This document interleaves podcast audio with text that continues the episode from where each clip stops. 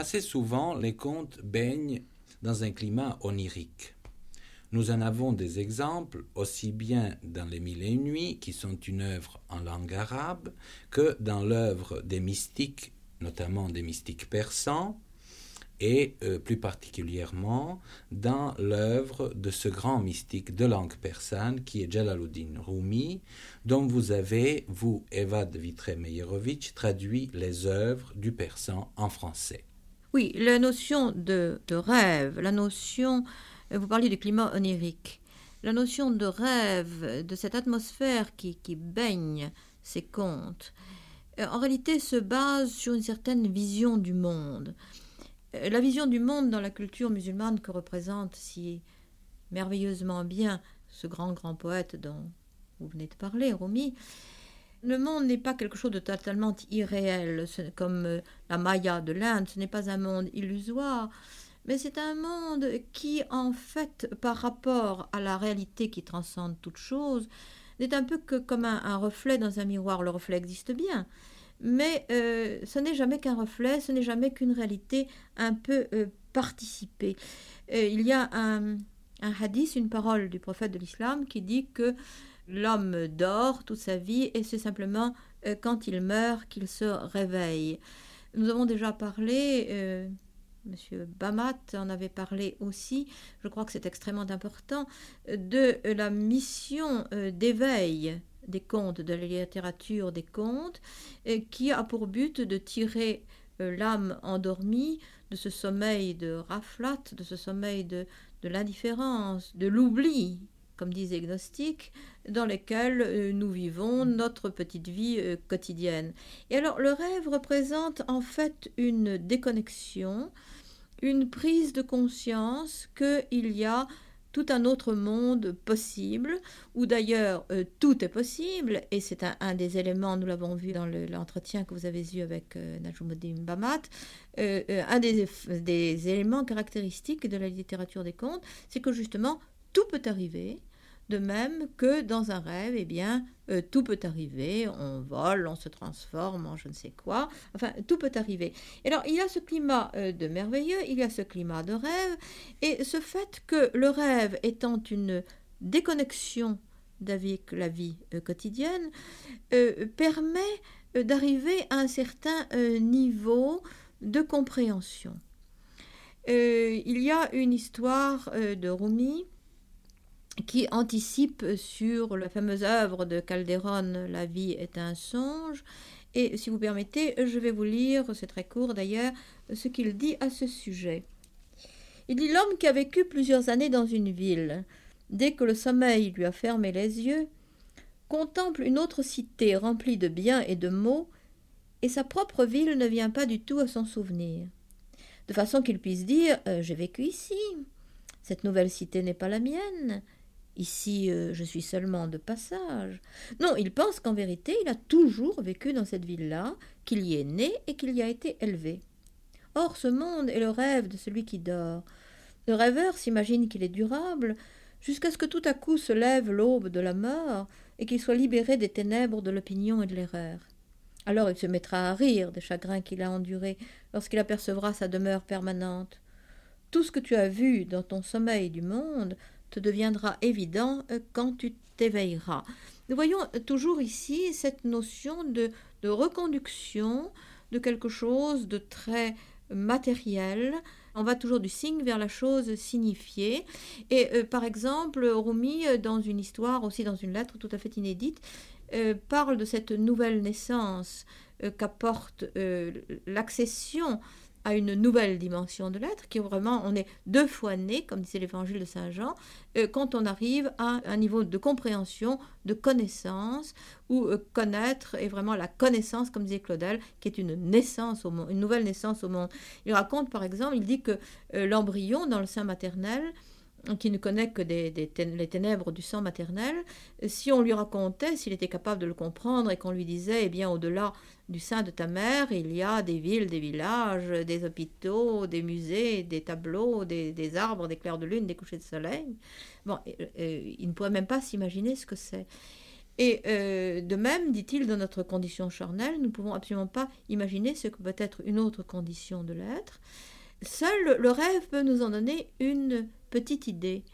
Alors le, conte, avec justement cette aura, cet halo de résonance possible, euh, d'écho qu'il peut éveiller en, en l'être, est une sorte de, de réminiscence. Et là, je touche à un point euh, qu'on n'aura malheureusement pas le temps d'aborder, mais qui est quelque chose de très important dans la pensée musulmane, c'est que euh, pour la pensée musulmane comme pour la pensée platonicienne, en réalité, connaître, c'est se souvenir c'est se souvenir d'un autre monde, c'est se souvenir d'une autre dimension de l'être.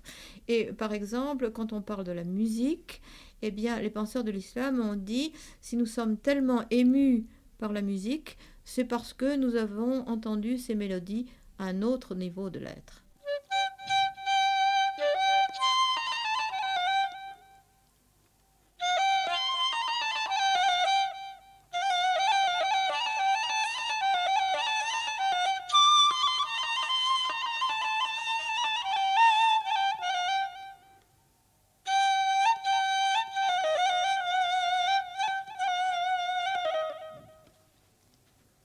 Une histoire de Rumi euh, dans le Masnavi que nous retrouvons d'ailleurs assez curieusement beaucoup plus tard euh, dans les contes hassidiques que rapporte euh, Martin Buber, qui sans doute ont, puisé enfin, dans, ce trésor de contes et d'apologues qu'est l'œuvre de Rumi. C'est l'histoire du trésor caché. Rumi raconte qu'un certain Ali de Bagdad qui avait perdu euh, et dilapidé d'ailleurs tout son héritage, et qui de ce fait se trouvait à la fois ruiné et abandonné de tous ses amis, prie Dieu euh, de l'éclairer. Ici, j'ouvre une parenthèse parce que il y a un procédé euh, je mets un peu procédé entre guillemets, un procédé de connaissance ou de, de révélation dans l'islam qu'on appelle istikara, et qui est euh, quand on a vraiment un problème très très important et très grave à résoudre, de euh, se mettre dans un certain état de, de pureté, à la fois corporelle, spirituelle, nous y reviendrons d'ailleurs tout à l'heure, et dans ces conditions de faire une prière très fervente en demandant à Dieu de vous éclairer euh, au besoin par un rêve véridique. Donc cet homme pris de la sorte se couche, s'endort, et en réponse à son invocation, il voit un trésor qui est enfoui dans la terre, près d'un pont, un endroit qu'il reconnaît vaguement pour être la ville du Caire, qu'il ne connaît d'ailleurs pas. Et ce rêve est tellement vivant et tellement frappant, euh, ce trésor qui va le, tirer de sa misère, euh, qu'il prend la résolution de partir. Il fait ses adieux à sa famille, il s'en va, il arrive au Caire, il reconnaît avec émerveillement l'endroit qu'il avait vu dans son rêve. Il n'ose pas tout de même en plein jour se mettre à creuser la terre, il attend que la nuit se tombe et il se met fiévreusement à creuser le sol au moment où il va peut-être arriver, euh, il espère tout au moins trouver ce fameux trésor. Quelqu'un lui met la main sur l'épaule, c'est une patrouille de police. Qu'est-ce que tu fais là? Tu es un voleur, suis-nous. Il arrive au poste de police et il raconte son histoire à l'officier de police, et qui se met à rire et qui lui dit Écoute, tu es complètement stupide. Euh, moi aussi, j'ai rêvé que chez un certain Ali de Bagdad qui habite dans telle rue, dans telle maison, et tout ça, c'était dans mon rêve, lui dit-il. Imagine que j'ai rêvé qu'il y avait un trésor caché derrière son âtre.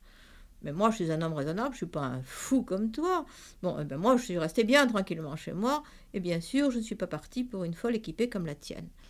Ali ne dit rien, remercie, rentre chez lui, euh, creuse la terre derrière l'endroit le plus chaud de sa maison, c'est-à-dire son âtre, et y trouve le trésor qui était toujours et euh, dont il ignorait l'existence et qui vient le tirer de sa misère.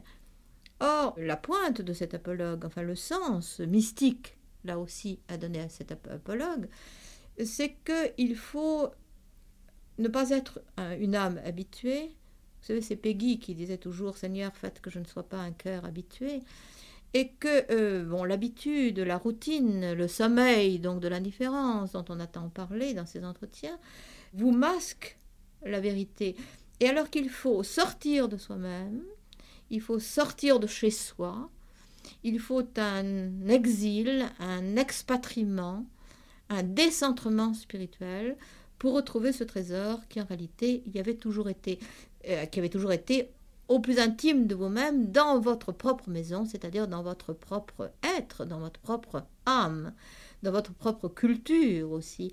Et le rôle du conte, c'est souvent justement de vous faire faire ce voyage, ce, de vous décentrer, de vous faire sortir de la routine et du ronron de la vie quotidienne qui vous endort, euh, pour partir en voyage, pour partir à l'aventure, comme les princes sont partis, comme Ali de Bagdad est parti, et c'est seulement ainsi qu'on retrouve le trésor.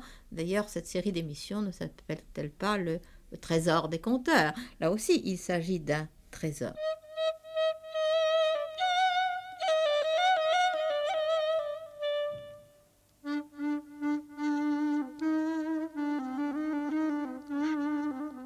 Pour que le songe revête ce caractère de vision, vous avez fait allusion à certaines conditions à remplir. Oui, et bien sûr, la condition primordiale va être la purification.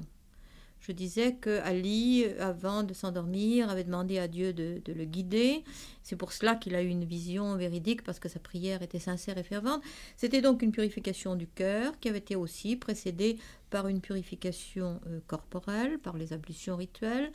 Et aussi, je dirais que peut-être le sommeil, euh, favorisant cette déconnexion de la vie euh, quotidienne, représente aussi une purification du mental.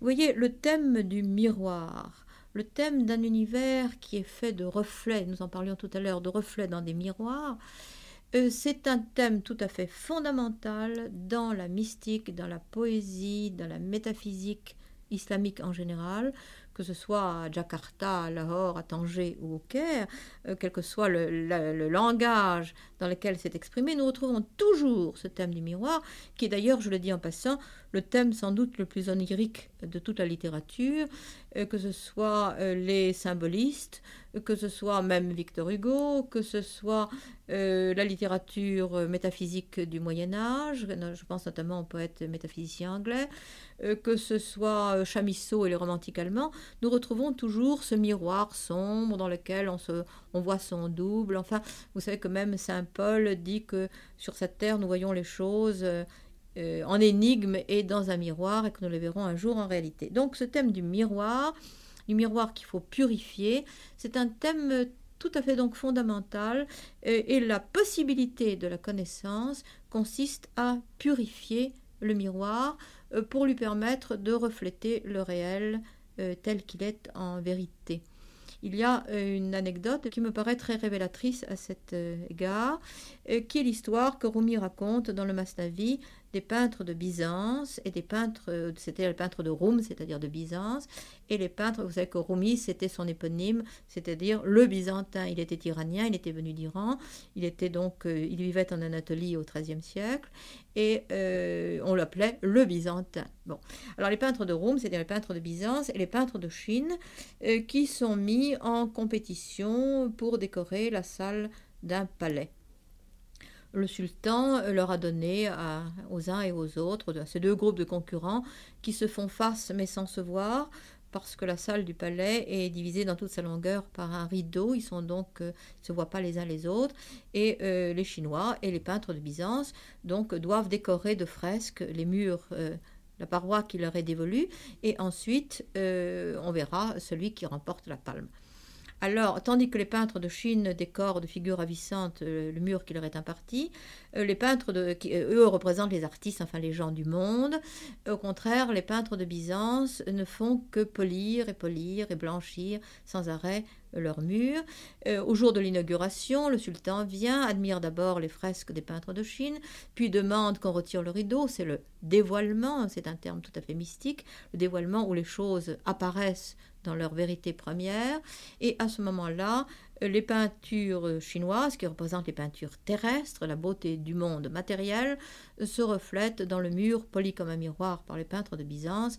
Et euh, l'apologue nous dit que le reflet était plus beau que la réalité car dans un cœur qui est absolument dépouillé de toute image, euh, vient se refléter comme en un miroir sans tache euh, toute la beauté du monde.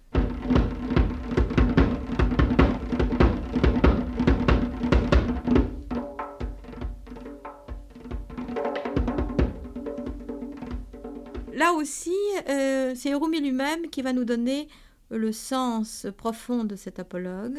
C'est lui qui conclut, c'est donc lui qui va donner à cette anecdote sa dimension de conte mystique. Il nous dit les Byzantins sont les soufis, c'est-à-dire les mystiques. Ils sont sans études, sans livres, sans érudition, mais ils ont poli leur poitrine, ils ont purifié du désir, de la cupidité, de l'avarice et des haines leur cœur. Cette pureté du miroir est sans nul doute le cœur qui reçoit d'innombrables images. Il garde en son sein la forme infinie sans forme de l'invisible, reflétée dans le miroir de son cœur. Bien que cette forme ne soit pas contenue dans le ciel, ni dans l'empyrée, ni dans la sphère des étoiles, ni sur le globe, car toutes ces choses sont limitées et dénombrées, sache que le miroir du cœur est sans limite. Ici l'entendement devient silencieux, sinon il induit en erreur, car le cœur est avec Dieu, ou plutôt le cœur, c'est lui. Le reflet de chaque image brille éternellement à partir du cœur seul, tant dans la pluralité qu'en dehors d'elle. Ceux qui ont poli leur cœur ont échappé aux parfums et aux couleurs. Ils contemplent sans cesse la beauté à chaque instant. Ils ont abandonné la forme et l'écorce de la connaissance. Ils ont brandi l'essence et l'océan de la connaissance mystique. Depuis que les formes des paradis ont resplendi, elles ont trouvé les tablettes de leur cœur réceptives. De l'empyrée, de la sphère étoilée et du vide, ils reçoivent cent impressions. Quelles impressions? En vérité, c'est la vision même de Dieu.